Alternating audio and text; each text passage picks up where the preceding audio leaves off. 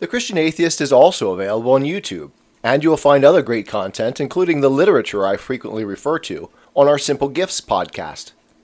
If you find our content helpful, consider supporting us through PayPal at Romans chapter 5 at comcast.net.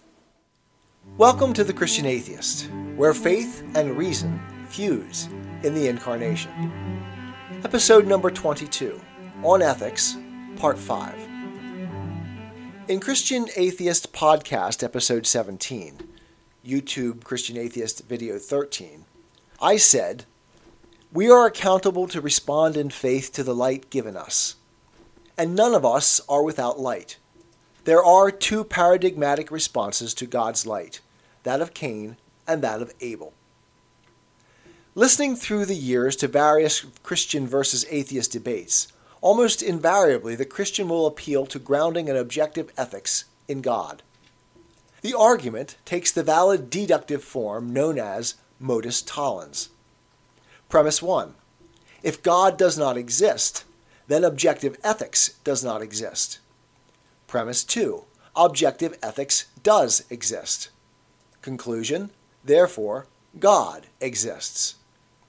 Despite its deductive validity, I make no claim concerning soundness here. This argument has almost no value in persuading atheists to believe in God.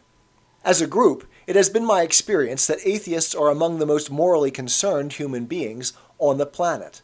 And truly, most of their objections to God, faith, and structured religion are moral objections. The best evidence against God being the author of morality, many atheists will assert, is the existence of Christians and Christianity. As I have asserted before, there is a godlike arrogation of moral certainty in these thoughts, but they are most definitely not irrational. We human beings judge others as though we are God, as though we have a comprehensive knowledge and understanding of both the subjective and objective conditions of human action. It is a fault to which both Christians and non Christians are susceptible. It was this sort of judgment that Jesus warned against in the Sermon on the Mount. Do not judge, or you too will be judged. Matthew 7 1. The reason that this argument will never convince an atheist is that they know themselves as ethical. All human beings do. This is the evidence of ontology we discussed in the previous episode of The Christian Atheist. They believe God does not exist, yet they find ethics within themselves. Ethical judgment is not accidental, but essential to our humanity. What need, then, for an external grounding for ethics? It is inherently human. We see here the grounding of human experience as a lived ontology. We are ethical beings. To deny the existence of ethics, to explain it away, as much ethical theory seeks to do, consciously or unconsciously, is not to deny God, but to deny the evidence of our own most intimate being. Whether or not God exists, that is, however we explain ethics at the metaphysical level, ethics, the ought, does.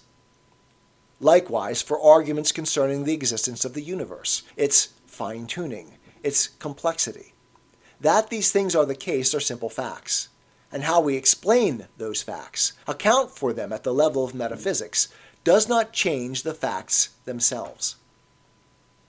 So, in terms of ethics, we can adopt two basic metaphysical attitudes to the evidence of ontology. 1. There is an objective right and wrong, an order of being, and we ought to conform ourselves to it. 2. There is not an objective right and wrong. Being is what we make of it, and ethics is entirely a human construct. These options correspond to our choices on the notion of human freedom, to which we have devoted so much time in previous episodes of The Christian Atheist. The ontological evidence of freedom can be accepted at the metaphysical level, or denied, explained away. As in this case, my own position is clear. I will side with the ontological evidence as true, though it is not something I can prove. I must take these things on faith as with all metaphysical explanations.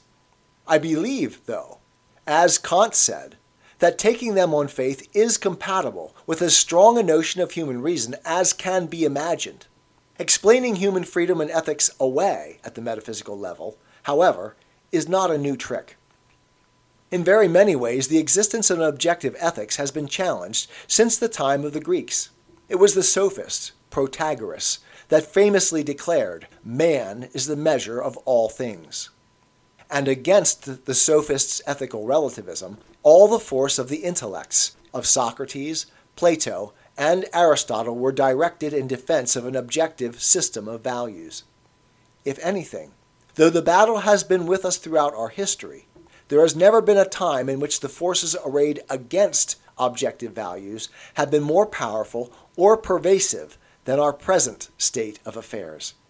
Today's sophists, too, are enamored of the human intellect and its products. When you hear the term social construct today, you should call to mind the sophists of Plato's world. There are two manifestations of this intellectual arrogance the constructive and the critical. As an example of the former, we have Plato's Republic, a highly articulated philosophical construction of an ideal society meant to solve all of humanity's ills. At the opposite extreme, we have the critical arrogance of the modern left, whose agenda is the deconstruction of existing structure, with no positive vision of what to replace it with. In both cases, the intellect runs wild in a fancy of moral condemnation of existing structures, thus adopting the role of supreme judge of the world, almost invariably from a consequentialist standpoint, unconstrained by any evidence in opposition to their own moral rectitude as the leftist approach is critical. All positive structural elements become their targets. Everything existing or traditional is an element of oppression that must be destroyed in order to usher in the utopia to come. All destructive change, therefore, is good change. This unremitting faith in the consequentialist moral efficacy of change is the residue of Hegel's dialectic that has permeated Western thought. What is must give way to the better by way of the dialectical processes of history. This explains why any sort of conservatism must be utterly overthrown. Any notion of traditional society must be destroyed. Why history must be rewritten. All that matters is bringing about the change necessary to usher in what is coming. This Hegelian faith in the forward march of history, this historicism, hinges upon the negative judgment of existing structures and the praxis that undermines them. It depends, that is, on the rational capacity to judge. As rational beings possessed of the capacity to critically evaluate, to judge. We discover in the very logic of that capacity the indication of a judging ideal. This ideal judge would possess the unlimited and complete judgment of which our capacity is a mere shadow. Part of the logic of this notion of the ideal is the correlate that there are objective judgments, true judgments, and if this is the case, there are real constraints on our own faculty of judgment. We can judge correctly or incorrectly. We can make moral and immoral choices. This too seems to be a part of what logic dictates at the ontological level of ethical awareness, and thus what we can either accept or deny at the metaphysical level, the level of freedom, of faith. Metaphysically, then, we can either accept the existence of an objective system of reality constraining our judgment, or we can reject it. Relativism of all sorts is the denial that objective constraints exist. So much of contemporary academic thought has sided with the denial of the evidence of the ontological that we now have a new orthodoxy regarding it. We should remember, though, that denying the evidence of ontology is itself a function of rational judgment, that unique capacity of human beings to stand outside the natural order of things, even when that natural order includes the self conscious experience of transcendence as imago Dei. It is perhaps worth saying, though, that in denying the evidence of ontology, we put the very function upon which we deny it, human judgment, in doubt.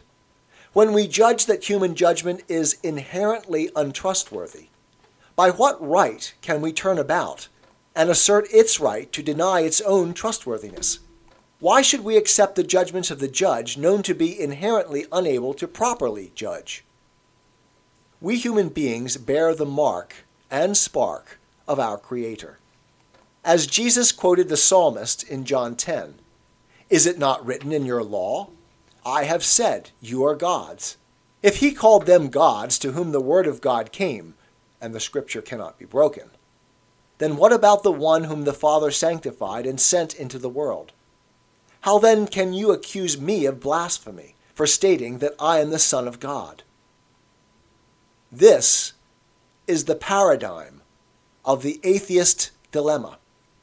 No one is without light, but what the light reveals must be believed or rejected and then acted upon. There are two reactions to God's light. One, we accept our nature as limited beings and assume that we ought to conform ourselves to the right, the true, and the real. Or, two, we assume that man is the measure of all things, that we are the authors and final arbiters of truth, ethics, and reality. The first is the response of Abel, and the latter that of Cain. This battle has raged throughout human history and is not likely to end any time soon. We must be careful not to identify any one group of people, even Christians and atheists, into one of these categories rather than the other.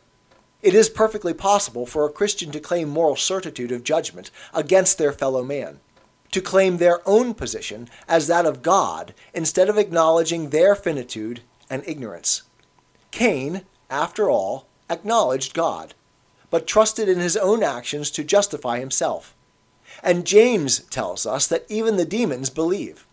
The real issue, as Hebrews 11 makes clear, is in whom one trusts. I would even argue that an atheist who understands his lack of knowledge his failure to be what he ought, who acknowledges his frailty and need, is more properly on the way to the truth than one who self righteously stands believing before God, the very position of the great deceiver himself. Of course, it is almost never the case that we are all Cain or Abel in our response to God's light. Rather, each of us combines the two in our thought and practice. I would argue, though, that these two approaches explain much in our world, both in the church and outside it.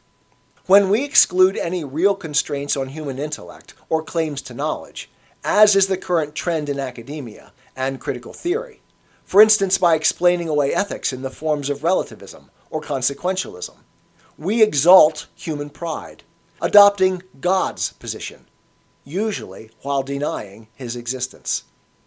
This is Hegel's absolute idealism reigning supreme in Western academic thought. For Hegel's position is God's, a position unavailable to the finite and limited beings we are.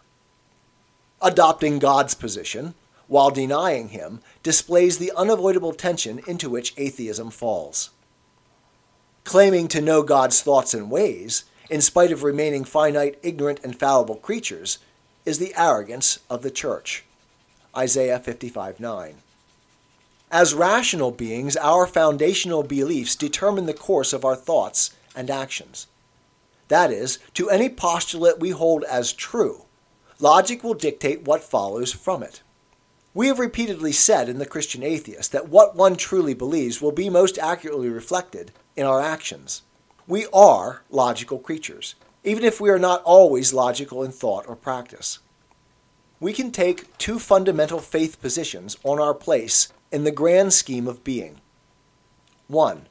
As Abel, we can accept that despite the presence of pain and suffering, reality is good, right.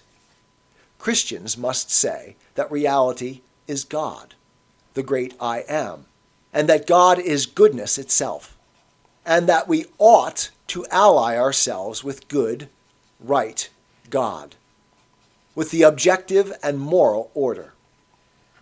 2.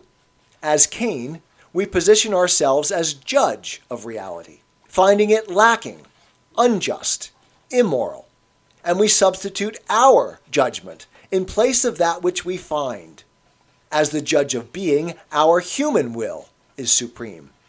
We become God, even while denying Him. We should understand that this second option is only possible because of our rational nature. We can be critical of reality, set ourselves up as its judge, because we are rational. Because, I would argue, we possess a reflection, a spark of divinity. It is because we are like God that we can judge God. Likewise, it is because we find these capacities in us that we can explain God away and set ourselves in His place. Here we have the explanation of the failure to convince atheists by arguing from ethics to God's existence. If we are God already, if we have rejected the ontological evidence of our own existence, what need do we have of a transcendent being to explain it? What, then, follows logically from these two positions? Abel, in faith, aligns himself to the existing order, does what reality or God requires of him. Cain, exercising faith in his own rational nature, morally rejects the given structure, remakes reality in his own image, ignoring the constraints reality presents to him. The actions of each, then, play out within the existing framework. Abel finds blessing and prosperity as his beliefs align with the empirical reality which constrains him, while Cain, having condemned and rejected reality, finds only more reason for bitterness and condemnation in the empirical consequences that follow inevitably from his lack of alignment with the real. The logic is inescapable. Resentment escalates, and reason feels ever more justified in its moral condemnation of the existing order. Such injustice, such poor structure, must end, whatever the cost. And as Abel is the closest representative and ideal of that corrupt and unfair system, homicidal rage takes its course. Cain hates God, reality, but kills his brother. This story, of course, is infinitely richer than this thumbnail permits. But the logic of the positions of Cain and Abel well represent the ongoing battle of mankind to come to grips with our world. Whether theist or atheist, it is my hope, indeed my prayer, that someone somewhere might leave the path of Cain and rediscover that of Abel through this and every edition of the Christian Atheist. I am far, by the way, from asserting that the above is an argument for God's existence. I suppose that one might be able to formulate such an argument from it, but that is not my intention.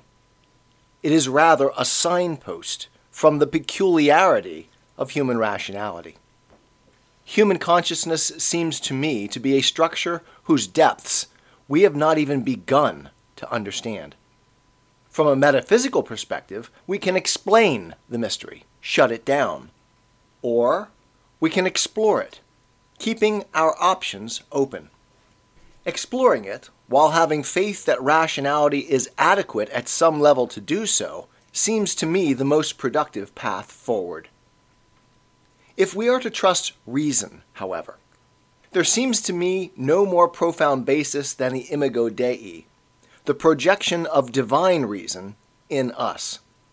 If, however, human reason is the product of blind evolutionary chance, a mere tool to promote the survival of the fittest in the struggle for existence, what reason have we to trust our capacity to discover truth? I will end this week with a quote from St. Vincent de Paul that illustrates the importance of acknowledging truth and its inherent constraints on our rational arrogation. The reason why God is so great a lover of humility is because he is the great lover of truth. Now, humility is nothing but truth, while pride is nothing but lying. I am a Christian, with the searching and skeptical mind of an atheist. I don't want to believe anything that isn't true. I know both sides of the looking glass, and I know them with open eyes. I choose Christ's side.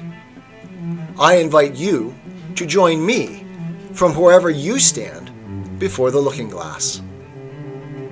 That's this week's episode. Thanks for listening. And remember, you can have your religious cake and eat it too.